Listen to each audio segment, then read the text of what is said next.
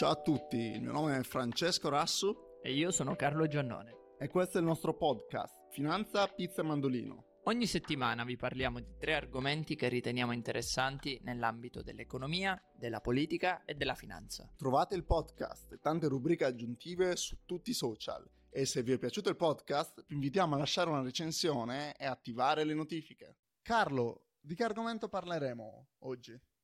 Oggi, come ogni mese, abbiamo Nunzio 40 come nostro ospite, il nostro caro amico. E oggi andremo a parlare ai nostri ascoltatori di tre cose estremamente importanti di questa settimana.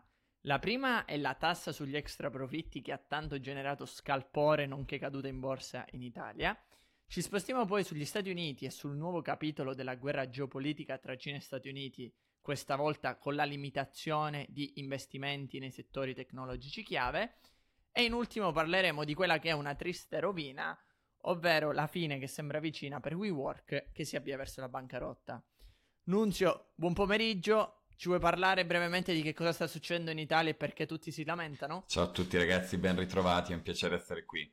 Certo Carlo, allora come ben tutti abbiamo sentito c'è una nuova tassa sugli extra profitti, questa volta però che riguarda le entità bancarie. Il governo ha introdotto questa norma che prevede un profitto del 40% sul, sugli extra profitti delle banche, calcolato sul margine di interesse.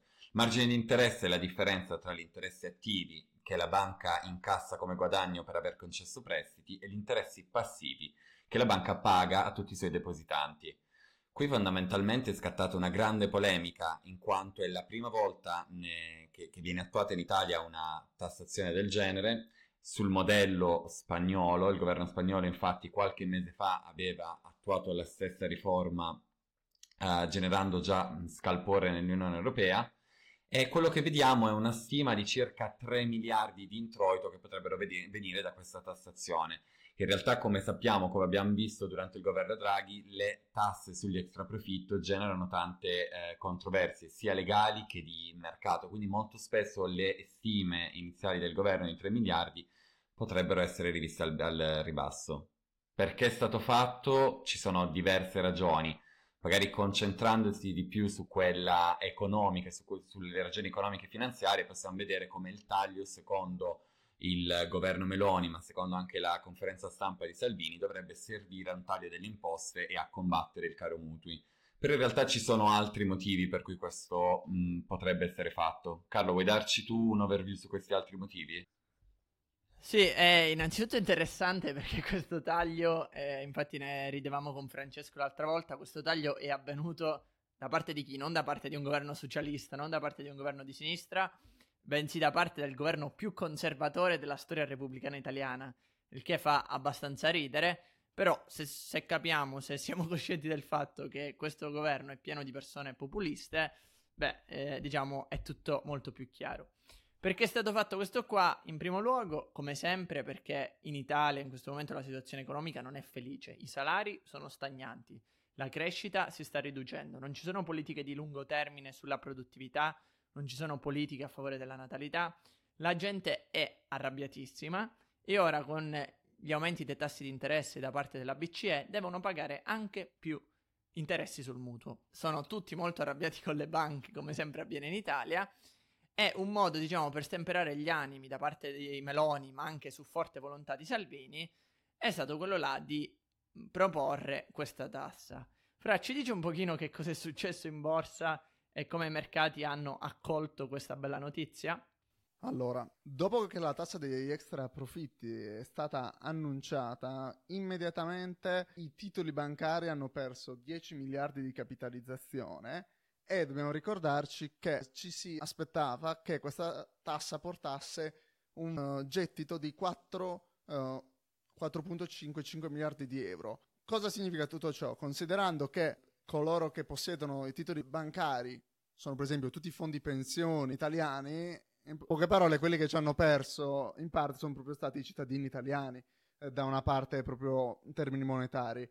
Poi invece eh, dal lato di cosa potrebbe avere questa, eh, azione, che effetto potrebbe avere su, sulle banche, c'è il timore che possa aumentare i, i costi sui risparmiatori, ridurre il credito erogato e soprattutto possa venire immediatamente impugnata dalle banche. Detto ciò, poi la, la perdita in borsa si è contenuta quando il governo ha dettagliato meglio la misura, ha specificato i suoi limiti.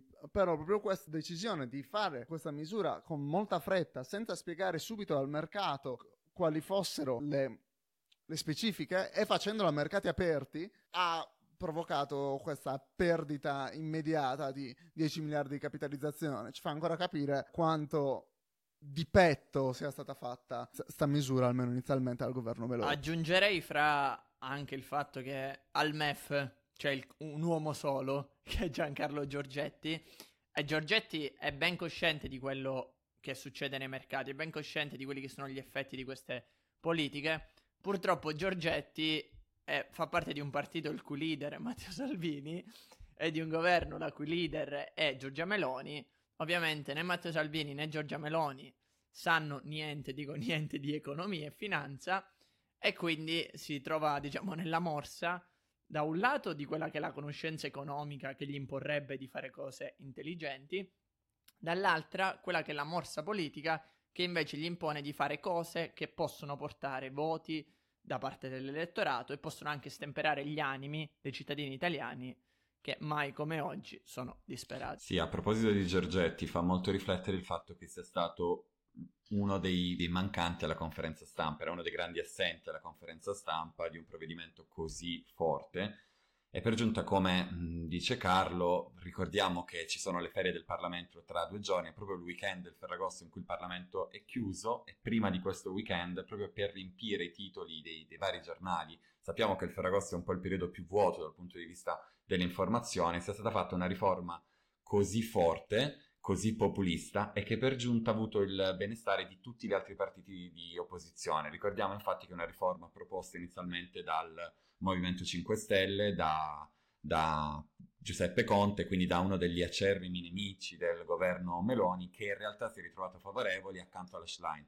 Gli unici due eh, al momento sfavorevoli, almeno dalle ultime, articoli di stampa, sembrano essere Calenda e Renzi però tutto il resto delle opposizioni è unito, quindi significa che, a, a, dal mio punto di vista, significa che le europee sono molto vicine, significa che il governo, per quanto sia stato molto, come dire, vicino all'Europa, vicino a politiche che potevano far quasi ricordare il governo Draghi per, negli ultimi mesi, prima del Ferragosto, prima delle europee, vuole ricordare di essere un governo a forte stampo populista e a forte stampo, uh, come dire, e vuole parlare in qualche modo alla pancia degli elettori.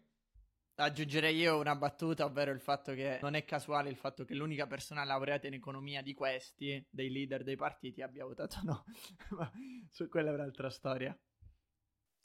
Tornando a un'altra mossa politica fatta da, uh, oltreoceano, ovvero da Biden, che ha limitato gli investimenti statunitensi in determinati settori tecnologici cinesi.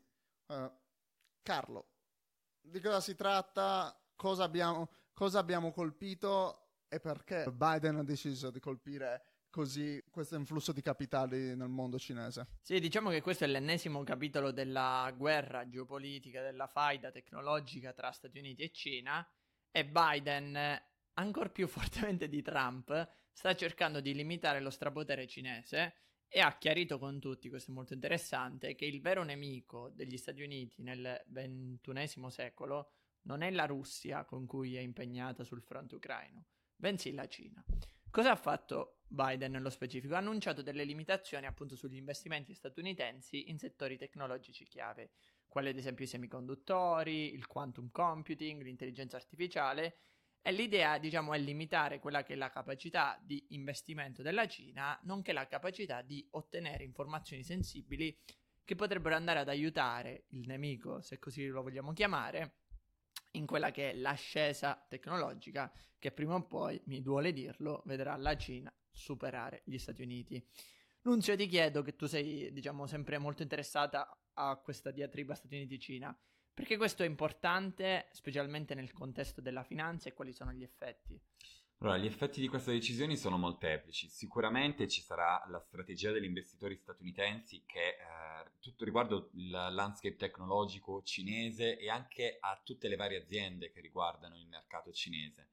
Ricordiamo infatti che il mercato cinese non è in grandissima forma nell'ultimo periodo. Qualche giorno fa ci sono stati i dati commerciali della Cina che hanno visto l'export e mh, l'import entrambi in calo a doppia cifra.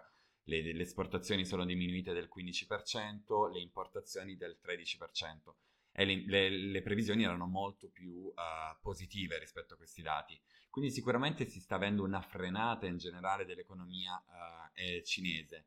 Quindi questo ulteriore colpo del governo Biden eh, potrebbe, potrebbe, avere un effetto molto grande in Cina. Inoltre l'impatto diplomatico è significativo perché un'ulteriore misura del governo Biden mette a repentaglio quelle relazioni tra Stati Uniti e Cina che sembravano migliorare nell'ultimo periodo. Ricordiamo infatti che c'è sempre una grande disputa, che è una sorta di elefante nella stanza di cui pochi parlano, ma che c'è sempre presente, quello del Taiwan.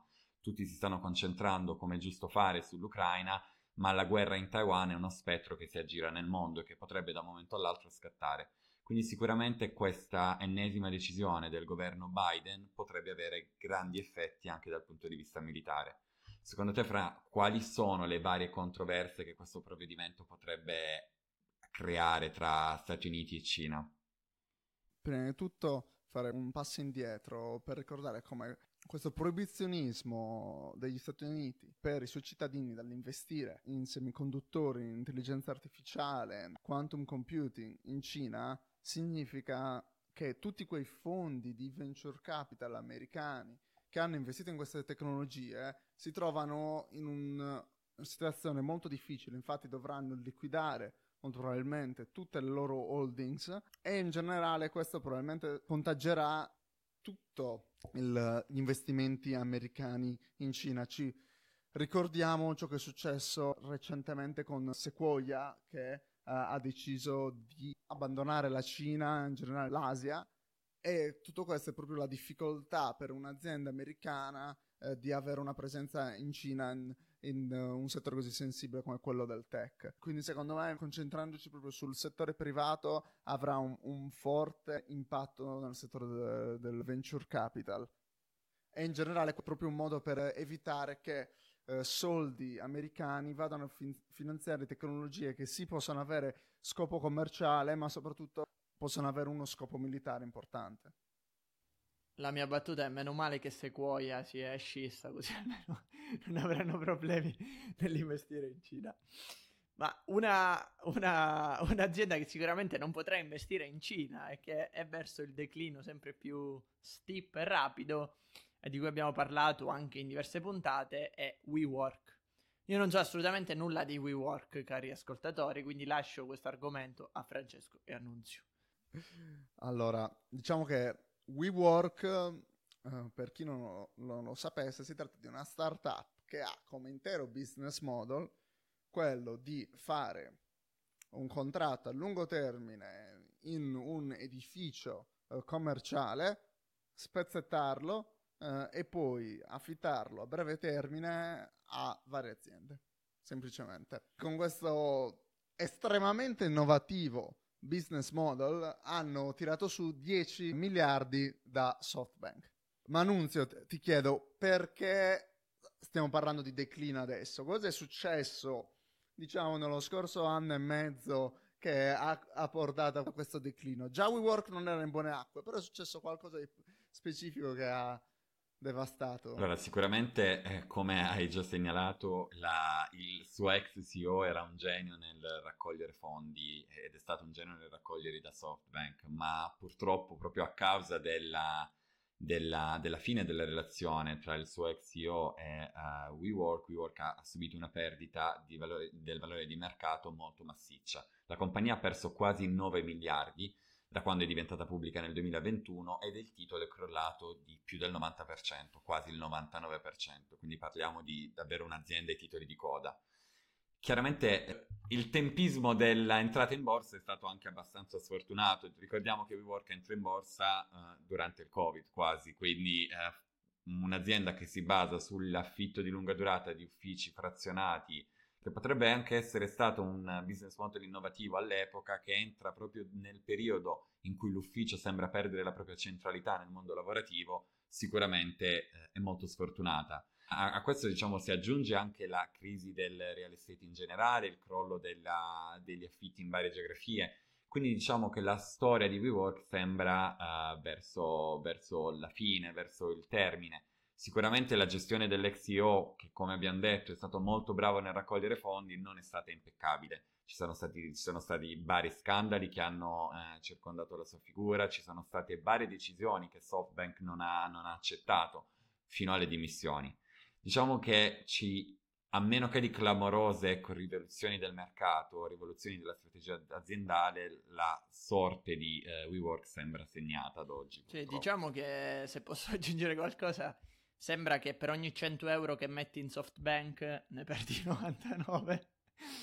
Perché purtroppo tutte le, tutte le scommesse tecnologiche o comunque sta- di startup di SoftBank nell'ultimo periodo stanno andando disastrosamente e probabilmente questo avrà effetti anche su quella che è la leadership e il management di SoftBank. Sì, diciamo che SoftBank il punto positivo è sempre stato l'America Latina dove avevano fatto molto bene fino a quando non se n'è andato il eh, portfolio manager responsabile di quell'area. Diciamo che una cosa molto divertente di WeWork eh, è che Uh, SoftBank ha investito 10 miliardi per costruire un'azienda che adesso ne vale 400 milioni e nel, in tutto ciò ha dato a Adam Newman 2 miliardi di dollari per andarsene come CEO. Possiamo dire che Adam Newman è stato tra i migliori trader di sempre con uh, questa performance e SoftBank è stata la parte sbagliata di questo trade.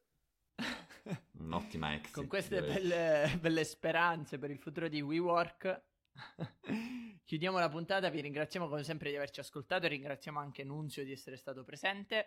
Ci vediamo alla prossima settimana. Ciao a tutti.